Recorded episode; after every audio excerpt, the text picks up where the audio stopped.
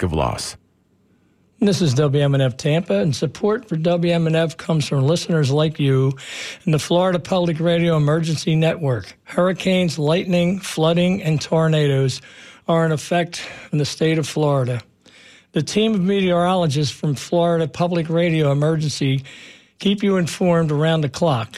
All year long, they are committed providing in depth weather coverage both over the radio and on mobile app Florida Storms. The Florida Public Radio Emergency Network is supposed by Citizens Property Insurance online at citizensfla.com. Good morning and welcome to True Talk. Thank you, Frank, for making this uh, interesting announcement. This is your host, Samar Jarrah. Uh, please stay tuned. You're going to be listening to a very interesting interview. I'm going to be talking to a man who went from Gaza to NASA. Listen to this wonderful music um, by an Iraqi. I'll get you the name in a few seconds. This is True Talk on WMNF 88.5 FM.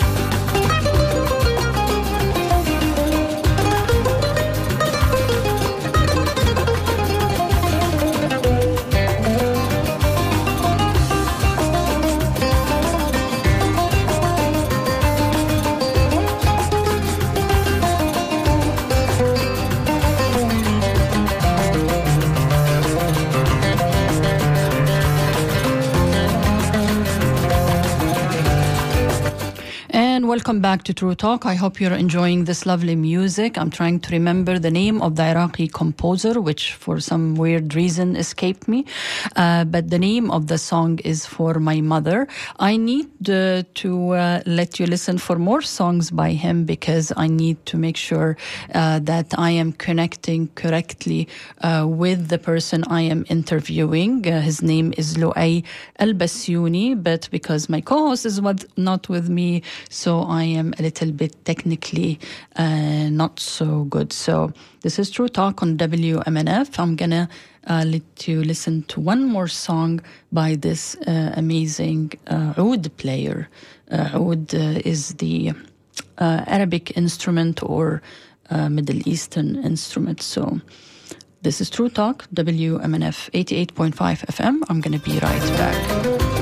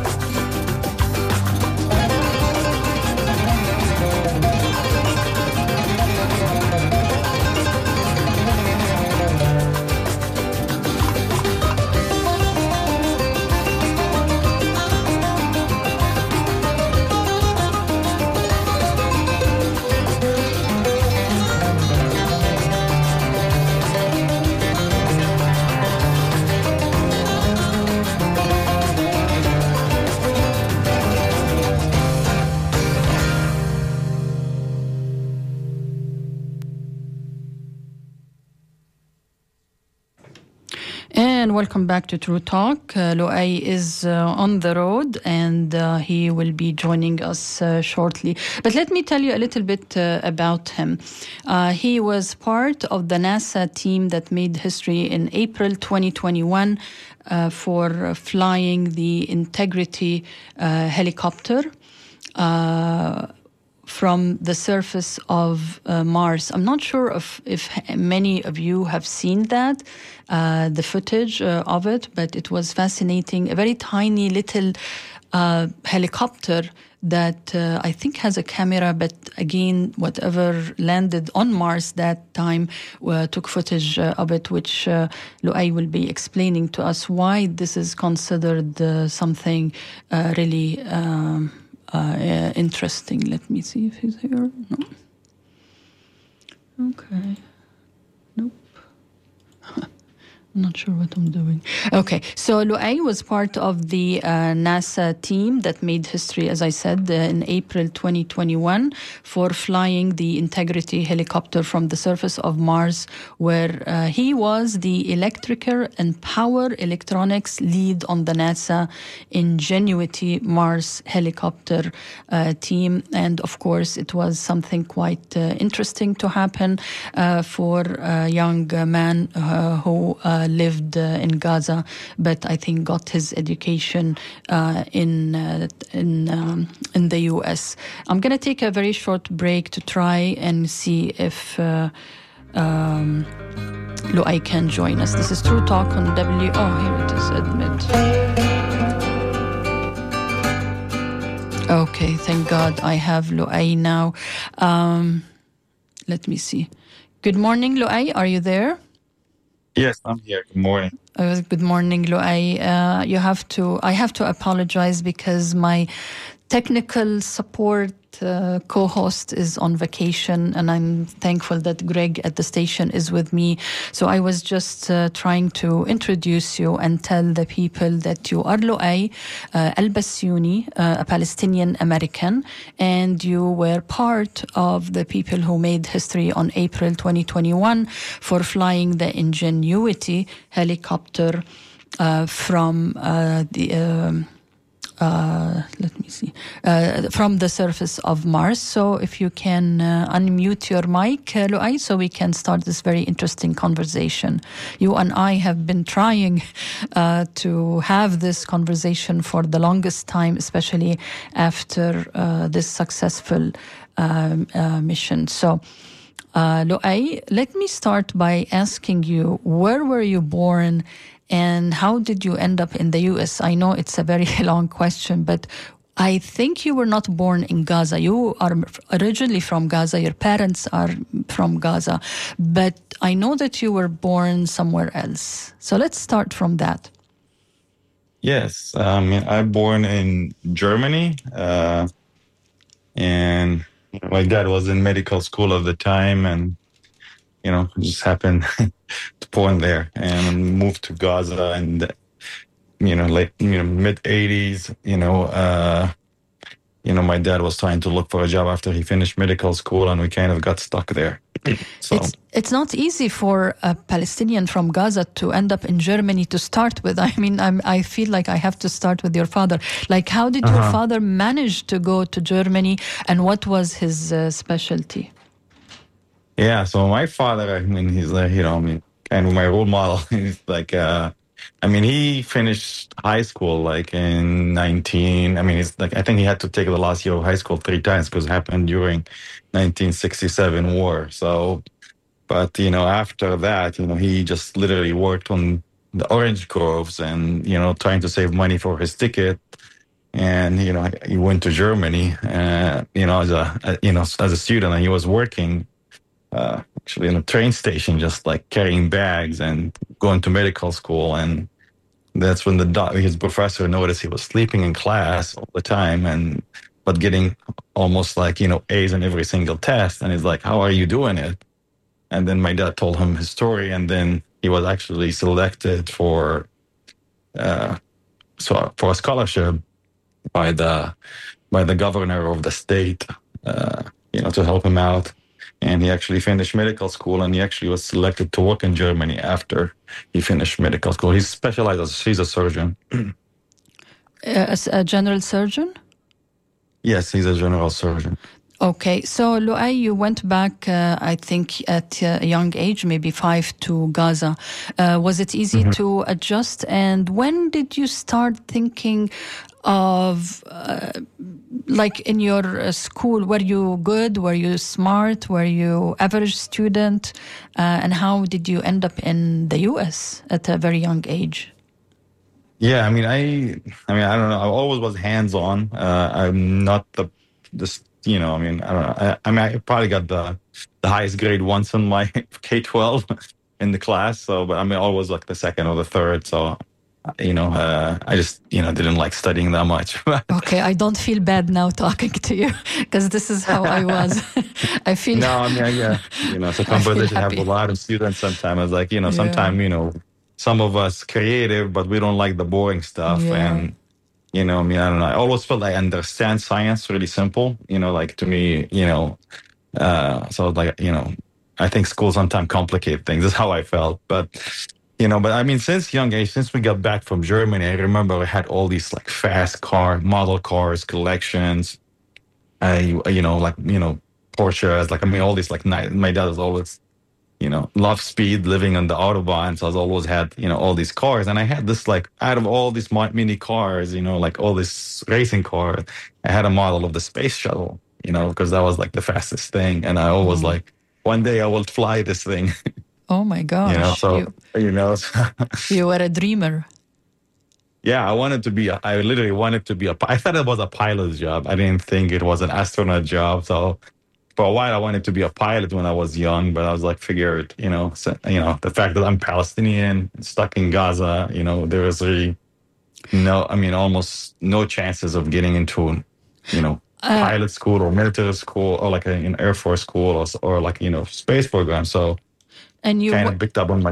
Mhm. Sorry, you went to a, a refugee uh, school, uh, UNRWA, I think. I saw a very interesting report on that. So, uh, it, was your father not born in Gaza?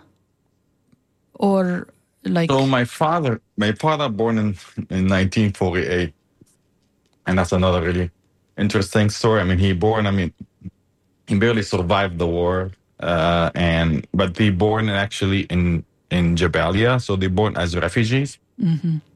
Uh, my grandfather was born in uh, Wadi Hnain, which is not south of Jaffa.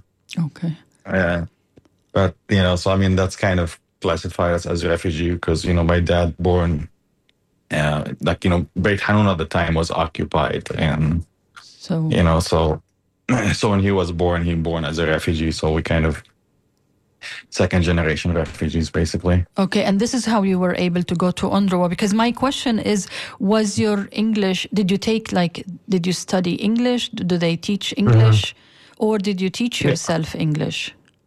No, so my father always provided us with all opportunities for education. So I studied English, I mean, in school since fifth grade, but that was not, uh, you know, I mean, I never went to English school in the US, but, uh, you know, but I studied in the British Council. So I went through, they have like 12 level of English. And I also went to the American MBDs, which is, I think there's correlation between the State Department and that program.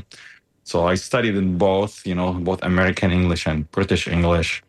And then when I came to school, I had I did the the, the English test exam while I was in my high school, the TOEFL, and you know, and then I you know applied for U.S. universities. I applied for so many universities in the U.S. I mean, I don't even remember. You know, just I was just sending letters to everybody at So- the time. So when did you think of uh, like not continue your education in Gaza because Gaza does have a lot of universities and uh, and uh, sciences and medicine and uh, um, of course sometimes it's difficult uh, to study because of intifadas or uprisings or wars but it does have uh, good universities. When did you start thinking of no uh, what I want uh, is outside Gaza? And why So, I the mean, my- US in particular? Yeah, so I mean, my father. I mean, you know, I mean, honestly, all of us wanted to go to Germany, me and my brothers, because I mean, we felt like we were born there, so we kind of feel we are German, even though none of us are. I mean, except my oldest brother, he became German citizen way later. But and yeah, so like you know, I kind of went thinking go to Germany, but my father was like, "No, you're you have an entrepreneurial spirit because you know, I mean, by the age of sixteen, I probably had three, four companies I sold was do business dealing." My father's like. I know you don't study hard. you know, you're really smart, but you know, if you go to school to Germany, you probably wouldn't make it. And studying in English is much better. So he's like, I think you will do better in America. It is, you know, the land of opportunities. You- know, it is the land of the entrepreneurs. And I think even if you didn't finish college, at least you could start a business. And so that was really the primary reason I oh. came to the US. I mean, like basically, it's like, you know, studying in the English language and also like you know like it is bas- basically the opportunities uh, colleges in gaza and universities in gaza like they're pretty difficult to get in because there's limited number of seats. So it was very competitive. Uh, and honestly my father always thought like to send us overseas. He sent like i had a, my brother went to slovakia another brother went to turkey and me and my youngest brother came to the us we both went to school in kentucky Wow. So let me just remind our listeners they're listening to True Talk on WMNF 88.5 FM, and I'm talking with Loay Elbasyouni. Uh, later on, maybe I will uh, mention uh, his exact uh, spelling of the name L O A Y, uh, and uh, you can uh, go to his website. Uh, it has very interesting information uh, about him. Uh, but he is he went all the way from Gaza to NASA, and soon he will tell us about it. And if you want to send any questions, please send them to dj at wmnf.org. And I know that there are people listening online at the moment via Twitter and other apps, so you can text me your messages. But again, the email is dj at wmnf.org. Uh, you just mentioned that you have an, uh, um, a business uh, sense uh, and you created four or three businesses while you were 16 in Gaza. What kind of business were you able to achieve uh, at that young I mean, age? Like, no, I mean, you know, I always found business opportunities. I mean, I probably started my first when I was like 10. I realized there was not that many shops because we lived in the in the village, you know, in the grove. So, or like you know, like start selling to the neighborhood kids like candies, and you know, around the holidays, you know, selling, uh, you know, fireworks and other things. so, uh, I mean, I, anything I could sell, you know, and then actually, you know, I actually started. I I was like I was very artistic at the time, so I actually made up a lot of clocks, which is like hand sculpt these clocks out of like uh, you know cement material and Wow. You know, and and I actually made a show. I, you know, I actually showed them in one of the city, but I don't know. I guess Palestinians don't have much appreciation for art. maybe then, maybe not. Maybe the. So that's one of my. that's one of my failed ventures, but I okay. probably give most of them as gift to people. but at you least know, you keep. Just, you keep trying, but you started tinkering yeah. also with the electric stuff. Yeah, I mean anything I would fix, you know, like you know radios, fix our TV, fix our plumbing, you know, uh, you know, I always was like I used to build antennas. Our antenna wouldn't work, so I used to always invent antenna out of kitchen pots, you know, and I think it would become a trend. Everybody afterward is like have kitchen pots, you know, copied my uh, design. So you were geared towards engineering, uh, in spite of the fact that fa- your father probably, as most uh-huh. Palestinian fathers, they want their kids to follow in their footsteps. I'm sure he wanted you to become a doctor. Yes. you did. So when did you notice that you like the concept of engineering? I ask you this because my father was an electrical and mm-hmm. mechanical mm-hmm. and gas and water engineer, and he also studied. Mm-hmm. He came from Palestine to Kuwait to um, to uh, America, and uh, you know, I'm always uh, like fascinated to talk to people who like engineering. So when did you think start to think that this is what you're going to pursue? I mean, I always loved. I th- I figured electronics, you know, electrical was probably since a really young age. Like you know, I mean, because I could work on a lot of different things. It was the future at the time. You know, like thinking of all the futuristic things. Uh, so I always kind of loved that. In the same time, I mean, you know, I mean, one of my other business venture actually, I actually become a fruit trader, and actually made a lot of money in one year Oh, and then my other, my one of my uncle, he always called me like, "You should be an agricultural engineer." My other uncle, oh, "You should be an electrical engineer," you know, and because I could do anything, you know, I was like expert on plants. I'm expert on, you know, like you know, by the age of 18, I probably have done more things in my life than most people do, you know, and and I also had a photography business too. So, oh my god. Oh my God. So, oh my gosh, you're fascinating. So tell me, Loay, uh, how many universities rejected you? How many accepted you? I mean, honestly, like most universities, I mean, I never really heard back from a lot of them. I mean, uh, you know, but it's kind of as an international student, university usually accept you, uh, mm-hmm. you know, because they want your money. so, but uh, and actually we, our education standard is pretty high so you know i mean i never really had a university really like officially reject me more like you know mm-hmm. uh, and you know i came in here to go to university in nebraska it's called bellevue university actually i never been to nebraska to this day oh, you know and okay. uh, you know and i just discovered somebody helped me to get uh, you know apply for the you know the acceptance and you know I, I, just discovered it's like a small trade university i'm like you know I, I didn't know you know and then i was like i was like from someone of the university i was uh, sending letters to actually there was this professor who came to the MEDs in the in Gaza, which is the University of Pennsylvania, and they offered in-state tuition for uh, international students. Mm-hmm. Uh, I mean, trying to recruit international students. And I went there for a semester, but it was really difficult. I couldn't pay for anything. It was a very small town in north of Pennsylvania, and I had I had to kind of drop out. I couldn't pay.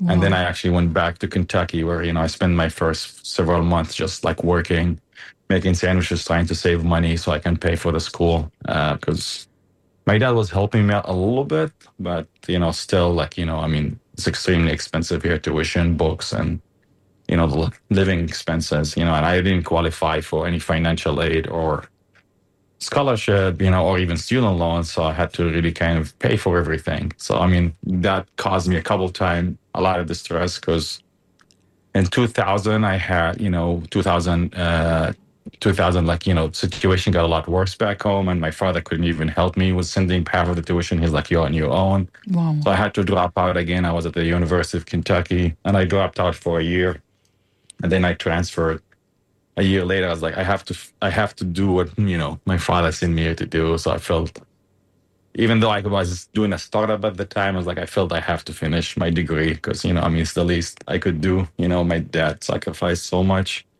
You know, yeah, but trying to send me money with his small salary. But the problem wasn't that you were not paying attention to your studies. The problem was financial and you had to work. So, how did you manage mm-hmm. to end up only uh, studying or you kept working and studying? No, I was, yeah. Uh, in the, in the first two years, it was a little bit easier because, you know, a lot of the classes, the math, fundamental physics, chemistry, a lot of these classes we kind of took in high school. So, a lot mm-hmm. of it, you know, it was kind of easy for me.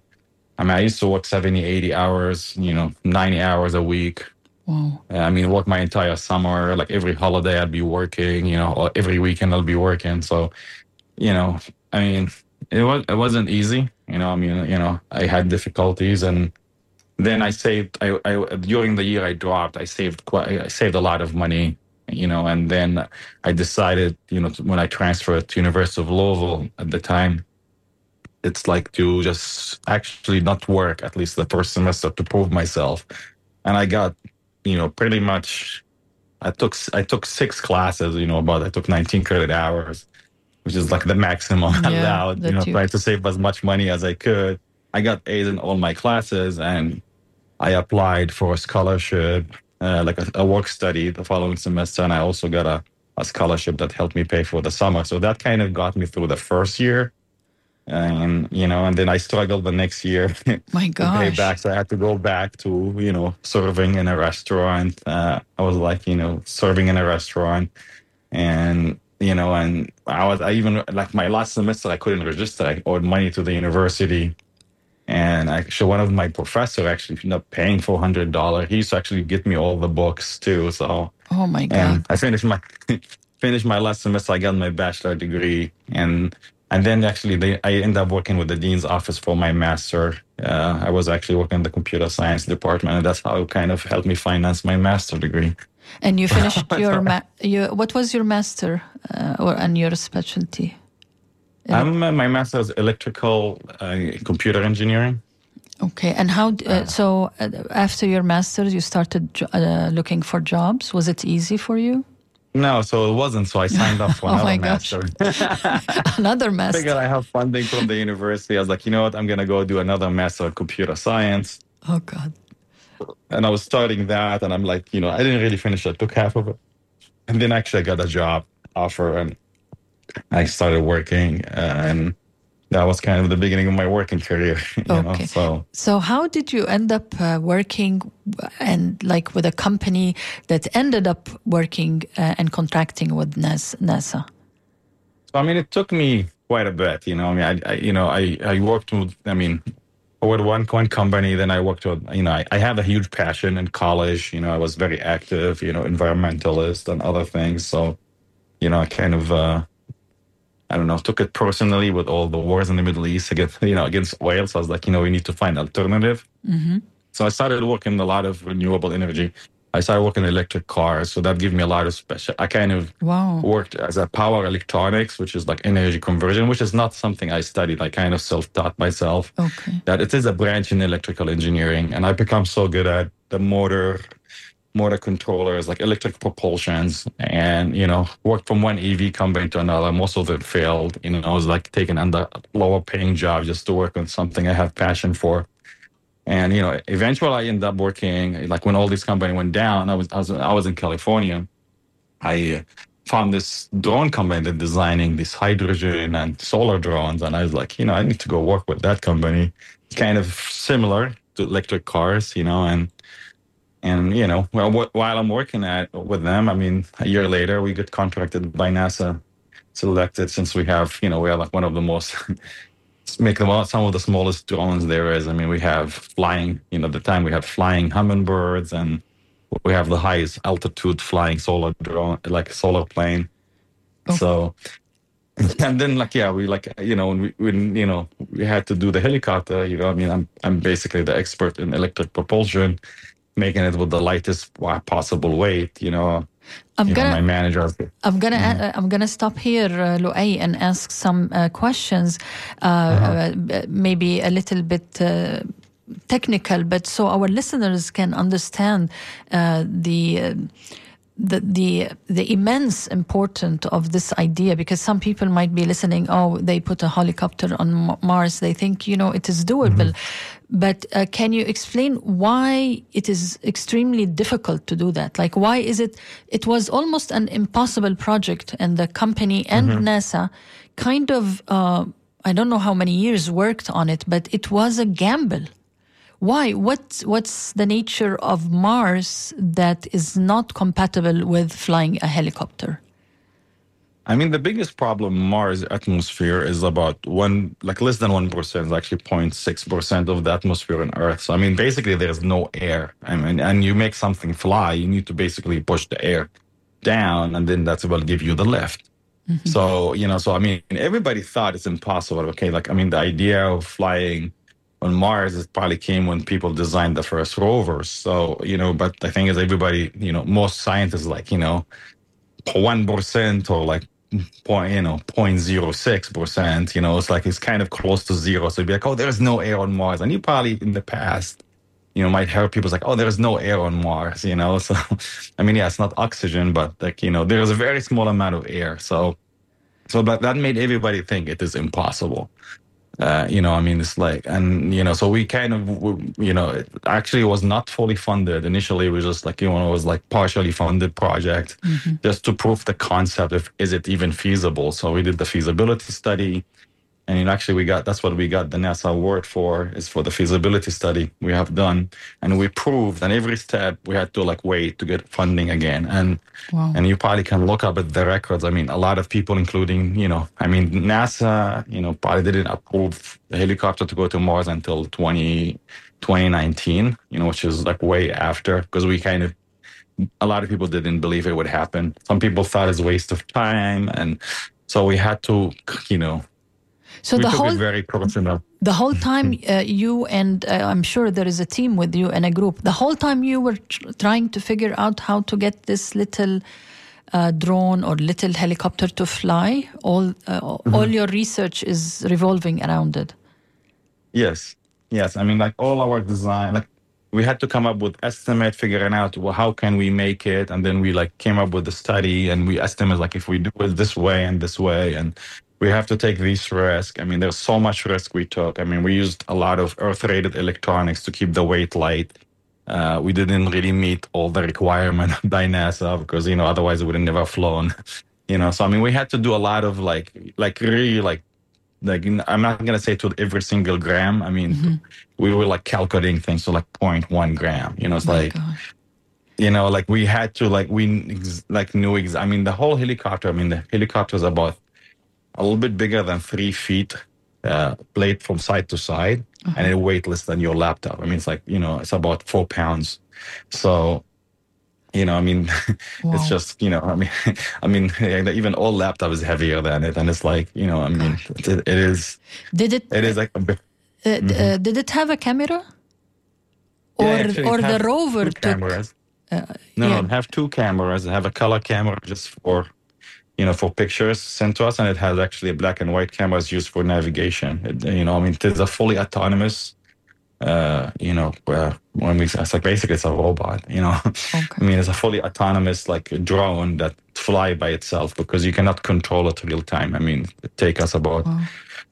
close to four hours just to get you know the data back and send the data to the helicopter. So there was like a program uh, telling it to go right, go left, go up, go down. Yeah, Excuse my uh, my limited. please excuse my Yeah, I mean, limited knowledge. Yeah, you don't even tell it to go up and down. You will program it and say, I want you to go from point A to point B. And, you know, during going from point A to point B, I want you to fly at 12 feet of altitude or 15 feet of altitude. You tell it everything, like, and you like have no interference. The funny thing is, like, like in the last month, I mean, like the last flight, like the helicopter went dark for like 61 days. And and that was like after flight 51 and the flight 52 so like we didn't know for 50, 61 days that the mission was like Wow. flight 60, 52 was accomplished you know which is kind of crazy to think about you know because like you know i mean i mean the helicopter way overachieved its goal because originally it was supposed to only fly for a month and five flights. And now we are like 52 flights you know i mean we above 10x of the original goal What's what's what's keeping it running? Is there a like a lifelong battery or? Oh, so it actually, it actually, it is a solar. Um, okay. The helicopter runs have a solar panel. It basically charge itself, and at night, you know, uh, during the day, and you have to keep itself warm. So use some of that energy to stay warm, and and then, you know, and then it's like a fly, and like once every while. I mean, the biggest limitation to it even flying more is actually budget, because the original budget for the helicopter was only budgeted for one month, and now mm-hmm. but it's like part of the the the rover budget. You know, they make it they fly it because actually it does provide a lot of data that help the rover in navigating the Mars surface. Okay, let me just remind our listeners that this is True Talk on WMNF, and I'm talking to Loay uh, Elbasyouni, uh, who is an American Palestinian who had a very inspiring journey uh, moving from uh, from Gaza to NASA, as the media would like to mention. But he was part of the engineers uh, responsible for uh, the flying of the first helicopter on the surface of uh, Mars. I'm not sure if there was anything done uh, on on the moon, but I think Mars. Um, but uh, uh, Loay, uh, I'm curious to know. Let's say, uh, okay, uh, you all of you tested it, and you're ready to go. Um, how did this happen? Like you, well, you all went to NASA and took Yeah, this. Yeah, I mean, Tell us a little so we- bit. So in the beginning, we had to like build this very small. This is when I first time was involved on it. Like we built this almost looked like a toy, like very small to like to demonstrate that we could fly in a Mars atmosphere. Say uh, uh, at JPL NASA, they have a chamber. It's called the Mars Atmosphere Chamber, which basically simulate the Mars atmosphere. So we basically went there and we, you know, project manager at the time tried to hand control it, but it actually he was able to lift off, but it kept crashing. And we were like, oh, we can create Wow. lift. So we just have to figure a way. And then we spent time to build the first prototype. So we only built total three helicopter. Number three is actually on Mars. You know, Wow. you know, so it's like it's not like we did a lot of trial and error. We had to do everything precisely, calculate every single thing. Uh, I mean, unlike any other engineering program I worked on, it's like sometime you know you are like a prototype ten and you still don't have something functional. I mean, the helicopter on Mars is like basically the third ever built. you know, Wow. so So, uh, Mm-hmm. okay, now uh, you are waiting. It was launched. Uh, how was it launched? With I mean, it was launched like you know from you know basically on the rocket was Okay. sitting in the belly of the rover, uh, Okay. and you know the rover just ended on the Mars surface. Yeah, and you were watching. uh, all of you were watching live, and you have no idea if it will actually fly or not, or crash. no, or, I mean you know like two minutes before it flew. I mean like it's already like we had the third, fourth cancellation of his Oh. first flight. And my friends send me jokes. I mean, I'm talking to my friends like, you know, guys, PhD guys, you know, like making jokes like, it will never fly. oh my god! you know i was like and then it's like oh they're gonna blame it on you Oh my gosh, the Palestinian guy from Gaza is behind this. So, uh, okay, uh, because I saw that on YouTube and and it was like amazing. So, uh, okay, the rover is there, And uh, when did you all figure out? Because you said what uh, there is a delay of three hours or four hours because before Yeah. you actually know it happened. Yes. So like you basically send the send the command, then you know, I mean, about you know, four hours later the helicopter will fly, and then you know, four hours later you get the data. So, and you know, so And the yeah, data- and we were waiting. And yeah. the data was with the movie, with the because the rover had the camera. So honestly, like, when we when we I was watching it, I mean, the first thing we got like we got the slow because you could just bet data uh, and then you have to put it together. Uh-huh. So we kind of we're looking at the number and it said the altimeter said three meter, you know. So it's like, oh, I was like, we think that means it flew, you know, and then like. oh, okay. You know, 30, 40 minutes later, so we're like kind of celebrating, but it's not the same as actually seeing the Oh picture my from the rover capture it flying. I mean, I think when I when that video came, I was like, I was screaming. It was like 4 a.m. in LA, and I was like shouting in the middle of the night. Okay. Was it was it live or uh, this was captured uh, and later uh, put on YouTube? Yeah, I mean, it. it I mean, I live live from Mars, it means four hour delay. Oh, I, I mean, yeah. The uh, okay, yeah, yeah. okay, thanks. oh my gosh. So, tell me about your uh, father. He forgave you finally for not becoming a doctor after, like, how how did he and the family feel uh, in Gaza? I mean, they're, I mean, incredibly happy. I mean, my dad is like, he's so proud. Uh, I mean, it's, uh, Was there a party I mean, I- I because Palestinians he love always- to party? yeah, they were, they were actually big. My fa- my parents were actually, they were in Germany at the time, you know, and, but my uncles, you know, I mean, not, you know, my uncles and far uncles, they had like, they threw a big party. I think they had more celebration of the Mars helicopter than NASA did. oh my god! So everybody came to uh, drink tea and have knafa and basbousa. Yeah, yeah. They were like, yeah, they had knafe, baklawa, and hundreds of people. I think even one of the minister came Oh my gosh! To visit my uncle's house, you know. Now- Everybody's so proud. now, in terms like if we want to label this event like globally, internationally, scientifically, space exploration, is it really uh, gonna change? um, space exploration. I mean, what's the significance of it after we get over the idea that uh, you and the team were able to fly something where, as you said, the density of um, the air is minimal? Um, what's like what's the benefit? What are the things that are gonna help uh, humanity or air uh, space exploration? Yeah, I mean, honestly, like, you know, exploring space is not only about exploring space. I mean, it, it, we are pushing the edge of technology, we are pushing the edge of science and knowledge. Uh, understanding the far and make us understanding what's near. Uh, I mean, a lot of technologies, you know, including, you know, probably like, you know, some of the things I'm using right now, like the phone, the GPS, all of this stuff came from space exploration, solar panel, space explore, you know, space, you know, made for satellite. You know, I mean, GPS it came from you know when when the Russian launched the first satellite, you know, to American radio geeks, you know, figured out invented GPS. So a lot of the tech- like the, the, so this is really one aspect what it brings us to Earth. You know, also understanding climate change on Mars, comparing it to things happen on Earth could us prepare us for the future. Um, you know, I mean, there is this notion as like we want to become a multi-planetary species. I mean, a great, it's a great, it's good to dream. It's good to look far. You know, I mean, to me, when I even was a kid, I used to go to the beach and and walk and look at the sky, look at the stars. And people's like, "What are you? Just love love love the stars?" Like, no, just give When we dream, we look up.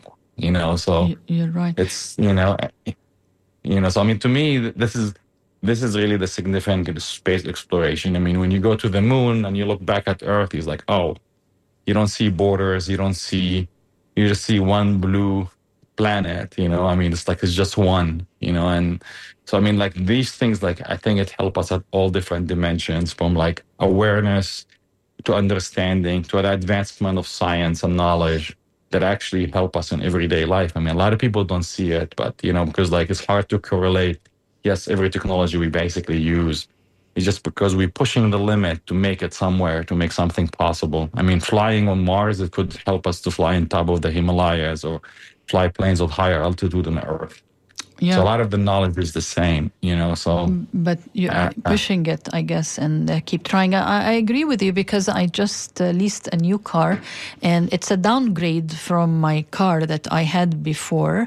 Uh, maybe I'll just mention the first one was a German, and this one was Korean, and I am absolutely amazed at the smoothness of moving from Apple Play to the navigation uh, to the a million things in front of me. And i was asking my brother is it uh, like what uh, you know the german versus the korean car?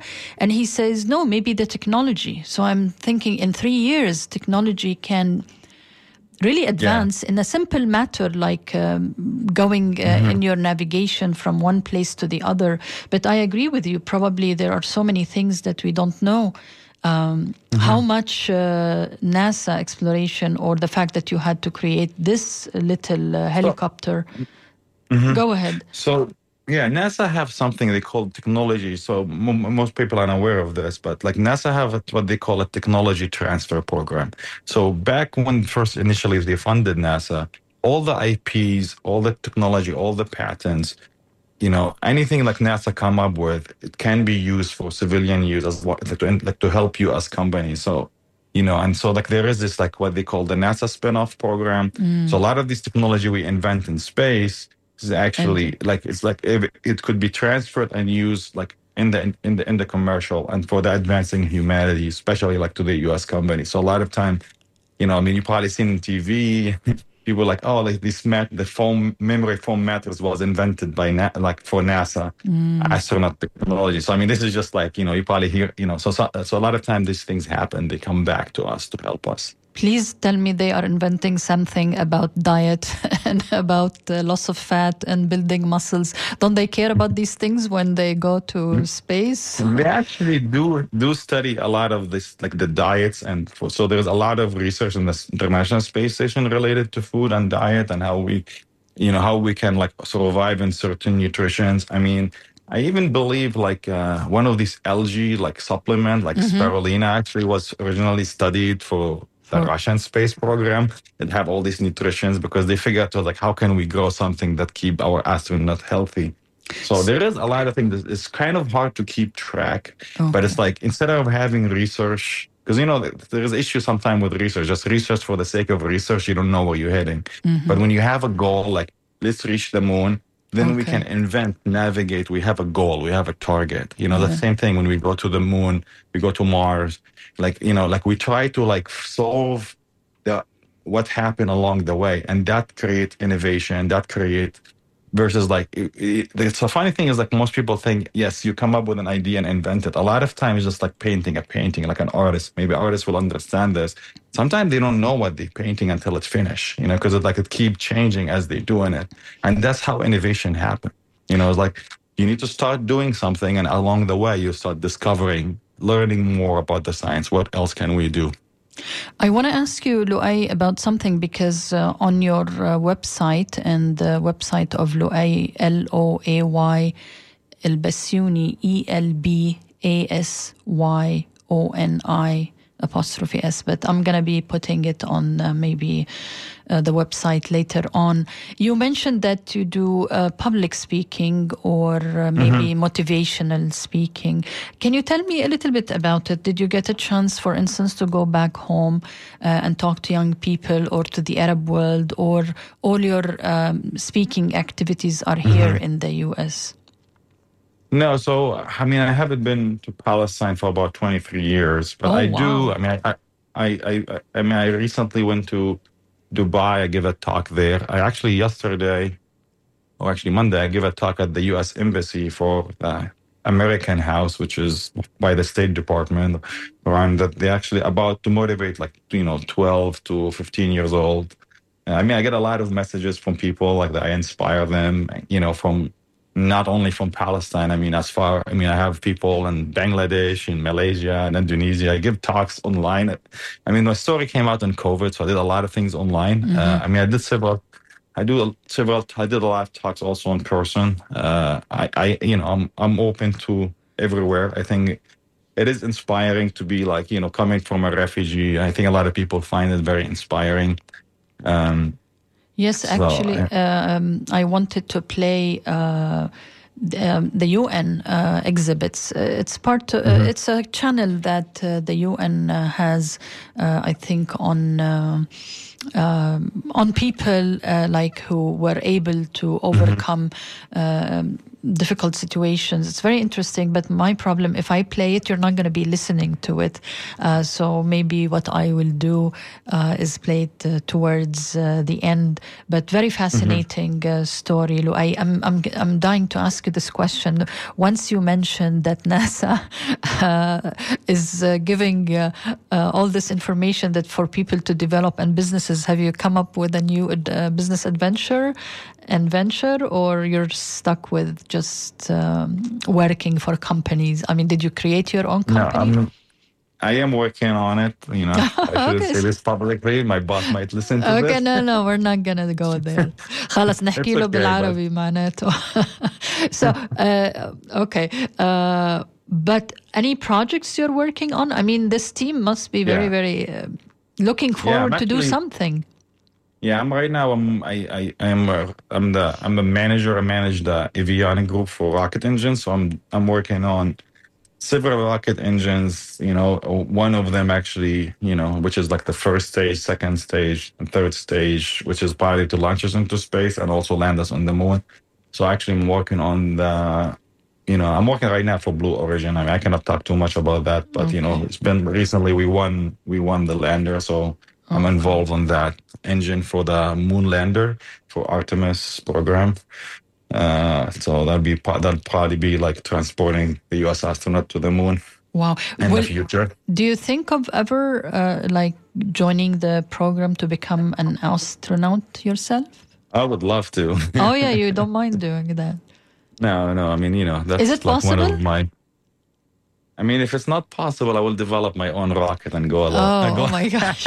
send myself there. Oh my gosh, Yellow. That's one of my life goals. Okay. so, yeah. Okay, I hope you're joking about it. Um, No, no, I'm serious. Oh, you oh my gosh, One day, one day, one day, one day, it I might be it, you know. MashaAllah. Mm-hmm. Amazing, I really want to thank you for being on True Talk. I know it's very early in California now, but uh, thank you so much for taking the time and being on uh, True Talk. And uh, I just want you to know there are so many people listening uh, online uh, via Twitter, and people download these shows. And I'm sure so many young uh, Arab and Muslim and Palestinian children are listening, and I hope they will be inspired by you and become as successful as you are. Thank you so much Yeah. for being on. Thank True- you. Yeah, thank you for having me. I mean, this is great. So Thank you. Shukran, Loay. Thank you so much. I appreciate it. thank you. Thank you for your time. Okay. Uh, so, um, our listeners, I hope you have uh, enjoyed uh, this show and talking with uh, uh, and listening to uh, my conversation uh, with a very interesting gentleman. And I tried so many times uh, to have him on the show uh, before, but uh, finally it happened. Uh, Okay, you're to be uh, stuck with me for a couple of weeks. My co host is taking a much needed uh, vacation with his uh, family. So it's going to be me. I'm going to be preparing interesting shows for you. Uh, I have a couple of authors on mind, uh, on my mind uh, that I can be bringing on the show. Let me see where I put the email. And I just received an email uh, suggesting to us some uh, shows. So if you have any suggestions, please send them to DJ. Uh, no, to True Talk at WMNF.org. True Talk, uh, WMNF.org. And thank you for listening. And most importantly, really thank you for supporting WMNF. Without WMNF, you won't be listening to such in depth conversation. I went online to see how many uh, stations talk to Loay. Uh, many uh, BBC, NBC, ABC, uh, CBS, whatever you want to call them, but few minutes. Just maybe for the longest, I think, was uh, the BBC, which was maybe 19 minutes, where the lady spoke 10 minutes. she gave him only nine minutes. So without WMNF, I don't think we would have these in depth uh, conversations. WMNF Tampa, NPR News is next.